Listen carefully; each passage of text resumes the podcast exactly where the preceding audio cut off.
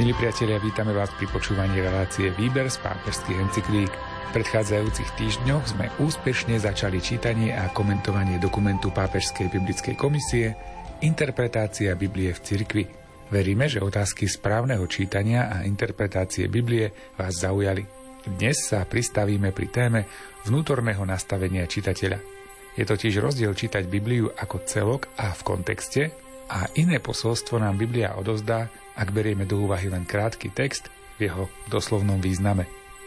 Reláciu pre vás aj dnes pripravujú Miroslav Kolbašský, ktorý načítal text dokumentu, Anton Fabián, autor komentárov a o kvalitný zvuk sa starajú Jaroslav Fabián a Martin Ďurčo.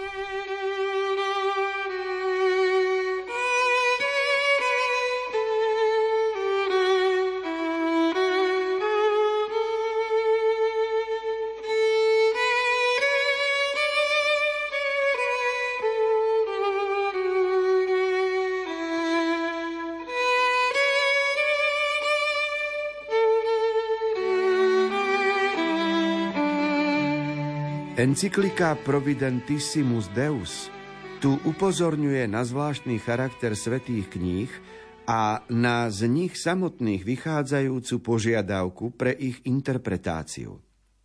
Prehlasuje. Sveté knihy nesmú byť postavené na tú istú úroveň ako obyčajné spisy, pretože oni sú nám dané od Ducha Svetého – je v nich dôležitý, tajomný a z mnohých aspektov aj ťažký zmysel, takže k jeho porozumeniu i k jeho vykladaniu vždy potrebujeme zostúpenie toho istého Ducha Svetého. Inými slovami, jeho svetlo a jeho milosť, o ktoré je potrebné prosiť v pokornej modlitbe, ktoré si však musíme chrániť aj vo svetom živote. Kračou formuláciou vyslovuje divino aflante spiritu požiadavku, ktorá siaha až ku svetému Augustínovi. Orent ut intelligant. Modlite sa, aby ste porozumeli. Áno, ak chceme dospieť k plnohodnotnej interpretácii slova inšpirovaného Duchom Svetým, my sami sa musíme dať viesť Duchom Svetým. Preto je potrebné modliť sa, Veľa sa modliť a v modlitbe prosiť o vnútorné svetlo ducha a učenlivo ho prijímať. Musíme prosiť o lásku, ktorá jediná vedie k porozumeniu reči Boha, ktorý je láska. Aj počas samotnej práce pri interpretácii sa musíme snažiť, nakoľko to len je možné, zotrvávať v Božej prítomnosti.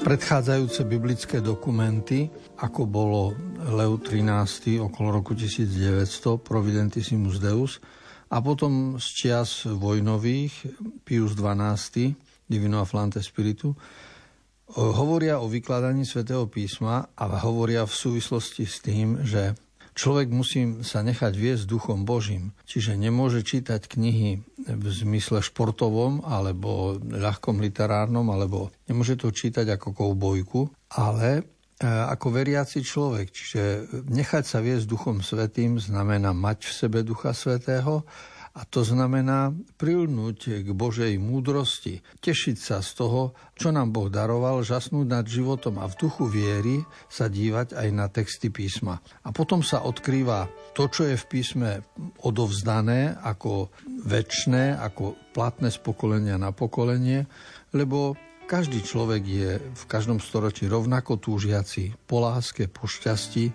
potom, aby jeho život mal zmysel a aby bol vydarený.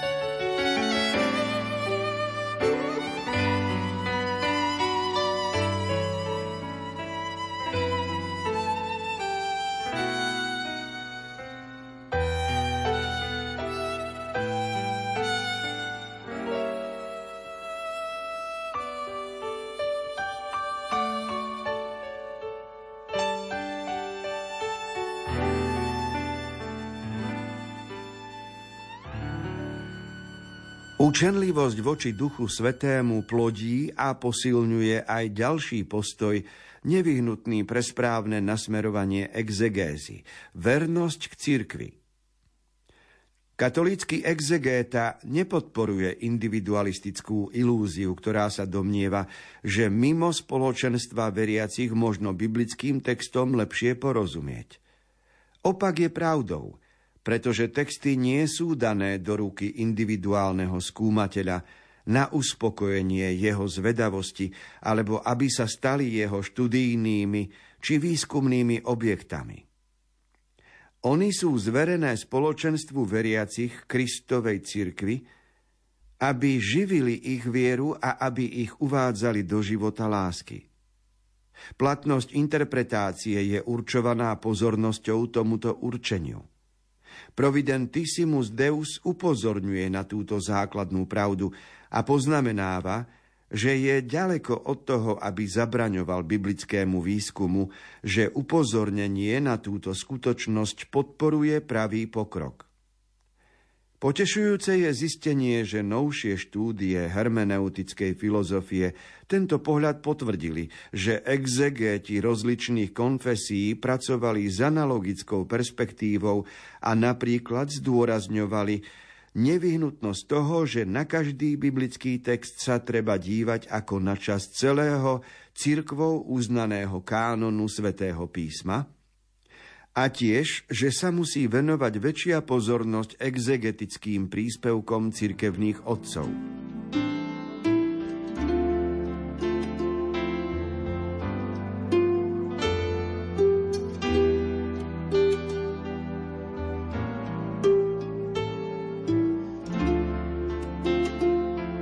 Dnes sa môžeme stretnúť s postojom, ktorý vyjadri človek asi takýmito slovami. Nenašiel som v katolíckej cirkvi dosť záujmu ani na liturgii, tam sme v kostole sme iba diváci, ale v apoštolskej cirkvi, sedíme a čítame písmo a rozprávame, som našiel oveľa väčšie prijatie a oveľa lepšie rozumiem Svetému písmu. Čiže stretol som niekoho, kto mi priblížil Bibliu novým spôsobom a krajšie ako e, v katolickej cirkvi. Keď toto počúvame, tak uh, berieme to ako fakt. Ale na druhej strane už pápež pred 100 rokmi v dokumentoch písal o tom, že iba v spoločenstve veriacich možno rozumieť biblickým textom. A preto je dôležitá vernosť cirkvi a nečítať písmo individuálne v zmysle, ako keby som ja mohol sám niečo skúmať alebo objaviť teda dôležité je aj v katolíckej cirkvi vytvárať spoločenstva, biblické krúžky, zapojiť účastníkov liturgie do jednotlivých čítaní a prednášaní textov, lebo náš základný problém je v tom, že všade sme diváci. A diváckosť, ktorú nosíme v sebe, večer sme televízni diváci, v divadle sme diváci, na hokeji sme diváci, mnohokrát a tú diváckosť prinesieme zo sebou aj do kostola. A tak sa tam postavíme alebo si sadneme, ale diváckosť v nás zostáva. A to je rozdiel. Pred 100 rokmi také niečo nebolo. To je nový jav, kto, s ktorým musíme zápasiť, aby sme prerobili seba z diváckosti na človeka, ktorý sa zúčastňuje. A vtedy pominie aj to, že by sme chceli v inej komunite hľadať vykladanie písma. Nepotrebujeme z jednej cirkvi do druhej prechádzať na to, aby sme sa mohli zaujímať o písmo, lebo každé spoločenstvo veriacich si na písme zakladá, čiže potrebujeme len v rámci cirkvi, v ktorej jestvujeme, odhaľovať správne štruktúry a viac sa angažovať v čítaní písma.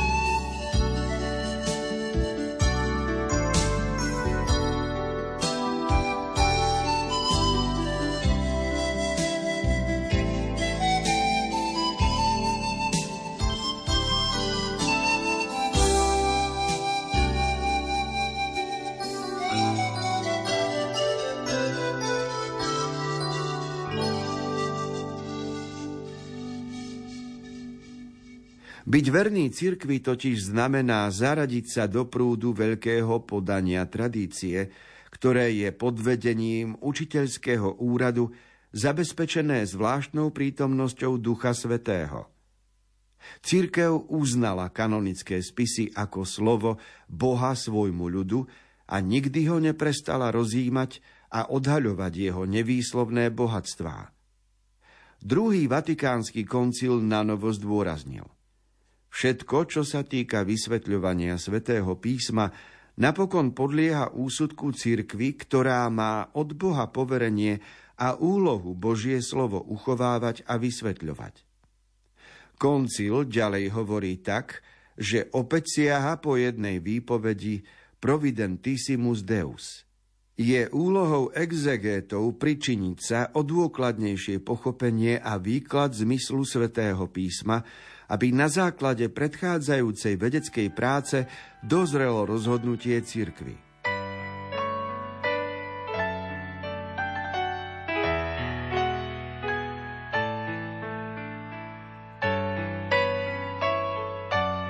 Ak sa tu hovorí o vernosti cirkvi, čiže vernosť spoločenstvu veriacich, Myslí sa tým priestor a pôda, na ktorej sa najlepšie rozumie Svetému písmu, alebo ako keby rodina, v ktorej sa čítanie písma dá pochopiť. To je církev vo vzťahu k Biblii. A napríklad zoznam kníh, ktoré do Biblie patria alebo nepatria, lebo existujú knihy tzv. kanonické a knihy apokryfné. Kanonické knihy sú tie, ktoré Církev určila, že patria do zoznamu inšpirovaných Duchom Svetým podnietených napísaných kníh. A zase sú vedľajšie knihy a pokryfné, ktoré tiež rozprávajú aj o Ježišovi, aj o apoštoloch alebo o príbehoch starozákonných. Môžu mať nejakú historickú hodnotu alebo iný význam, ale neboli prijaté do kánonu, čiže do zoznamu, do poriadku biblických kníh a o tom musela rozhodnúť autorita, lebo keby o poriadku biblických kníh čo tam patrí a čo nie, mali rozhodnúť ľudia, no tak do dneska by sa hádali. Aj pamätáme storočia, keď sa hádali o tom, či e, ľubostná kniha Pieseň piesni patrí do Biblie alebo nie. A tu mnohé ďalšie knihy Machabejských a podobne. Čiže je nevyhnutný niekedy zásah autority, ktorá odôvodnenie pomenuje zoznam biblických kníh. A to sa stalo v katolíckej cirkvi na Tridenskom koncile 1563.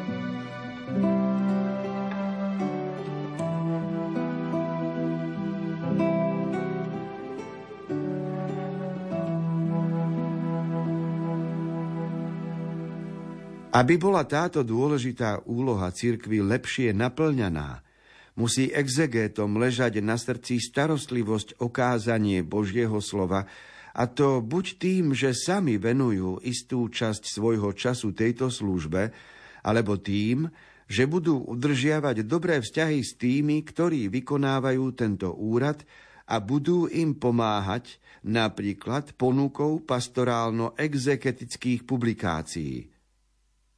Takto sa nestratia na spletitých cestách abstraktného vedeckého výskumu, čo by ich mohlo vzdialiť od pravého zmyslu písma. Tento zmysel sa skutočne nedá oddeliť od jeho určenia, privádzať veriacich do osobného kontaktu s Bohom.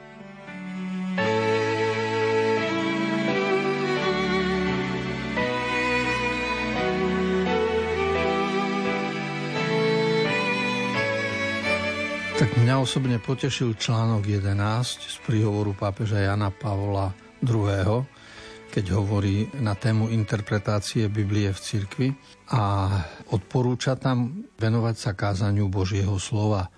A odporúča slovami, že malo by nám to ležať na srdci, na starostlivosť o hlásanie Božieho slova. Tým, že som 50 rokov kňazom, tak samotná pastorácia hovorí o tom, pamätám si, že sme od začiatku v prvých rokoch kňazstva písali nástroji, čiže sme mohli preklepať 10 papierov s indigom, ale písali sme rozličné homilie a tak vyšli knihy ABC, čo dnes považujeme za samizdaty. V ďalšom desaťročí s mojim spolubratom Juliusom Chalupom sme vydali Sila v slove a zase ABC, čiže trojdelný cyklus. No a potom v 2010 som vydal príručku kazateľskú, ktorá sa volá Vydarený život. V ďalších rokoch Studňa a Pavučina, zase ABC. A teraz pracujem na kazateľskej príručke, ktorá sa volá Okno a zrkadlo. A je to presne o tom, čo čítam, čo nám odporúčajú pápeži, aby sa privádzal obsah Biblie do osobného kontaktu s Bohom, čiže aby sme nachádzali medzi slovami textu v Biblii odpoveď na túžbu nášho srdca po naplnení.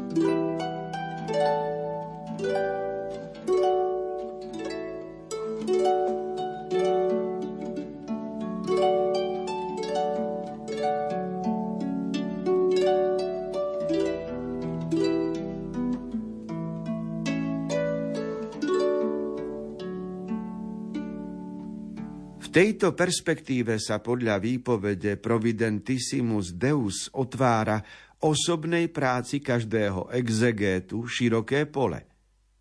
O 50 rokov neskôr prijala encyklika Divino a Flante Spiritu Inými slovami, opäť také isté povzbudivé uistenie.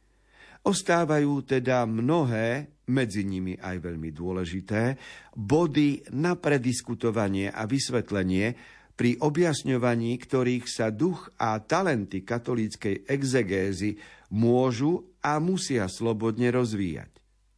Čo platilo v roku 1943, ostáva naďalej platné aj v našich dňoch – pretože pokrok výskumov niektoré problémy vyriešil, no súčasne priniesol aj nové otázky, ktoré sa musia študovať. V exegéze platí presne to isté, čo aj v ostatných vedách. Čím ďalej sú posúvané hranice neznámeho, o to viac sa rozširuje pole výskumu. Menej ako 5 rokov po zverejnení Divino Aflante Spiritu vysvetlilo objavenie manuskriptov z Kumránu veľký počet problémov a otvorilo ďalšie oblasti skúmania. Potom boli vykonané ďalšie početné objavy, boli vyvinuté nové metódy výskumu a analýzy.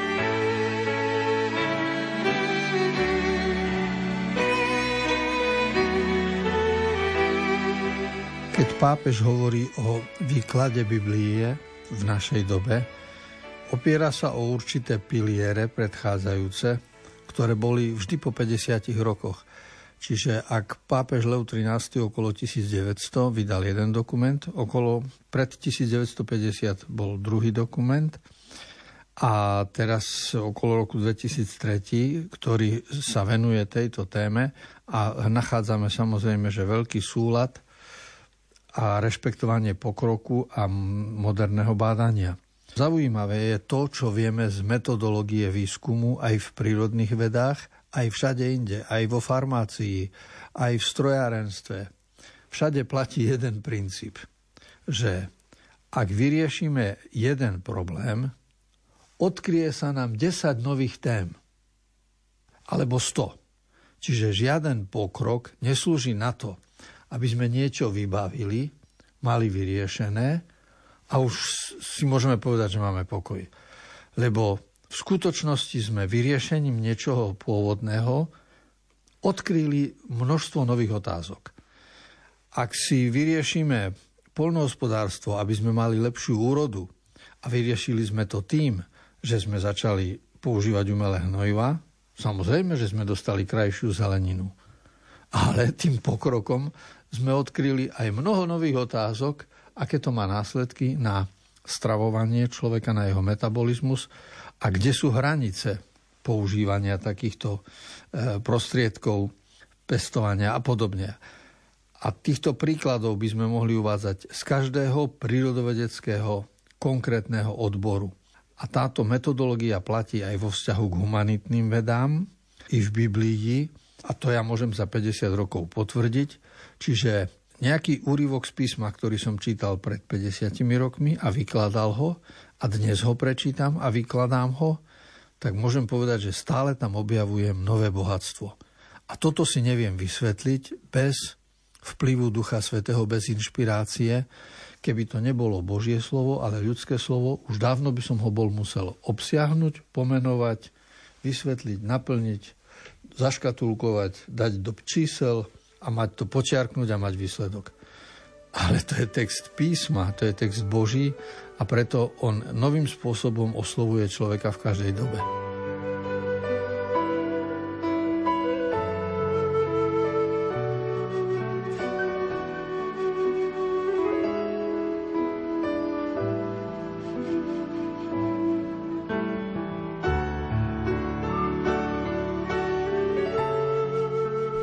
Dokument Pápežskej biblickej komisie Interpretácia Biblie v cirkvi to je text, ktorý sme čítali a komentovali v dnešnom vydaní relácie Výber z pápežských encyklík.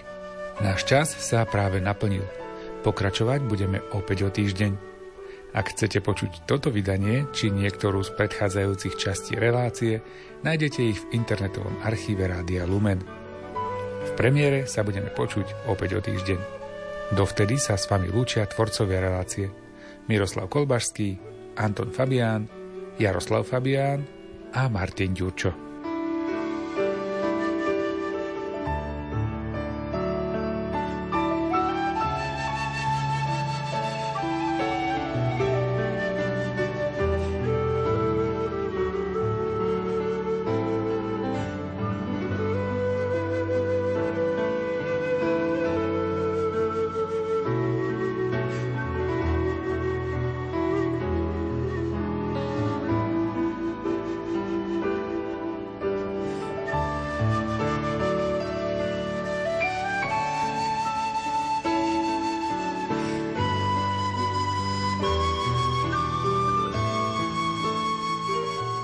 Milí poslucháči, na slávnosť zoslania Ducha Svetého vám v nasledujúcich minútach ponúkame priamy prenos Svetej Omše spojenej s vysluhovaním Sviatosti Birmovania. Svetú Omšu v katedrále svätého Františka Ksaverského v Banskej Bystrici celebruje monsignor Marián Chovanec, bansko-bystrický diecézny biskup.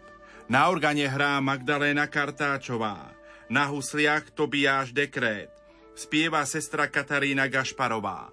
Pri Svetej Omši sa budú spievať piesne z jednotného katolického spevníka čísla 217 a 523. Spievajú Javorčatá pod vedením Laca Javorského. Technicky spolupracuje Richard Švarba. Želáme vám ničím nerušené počúvanie.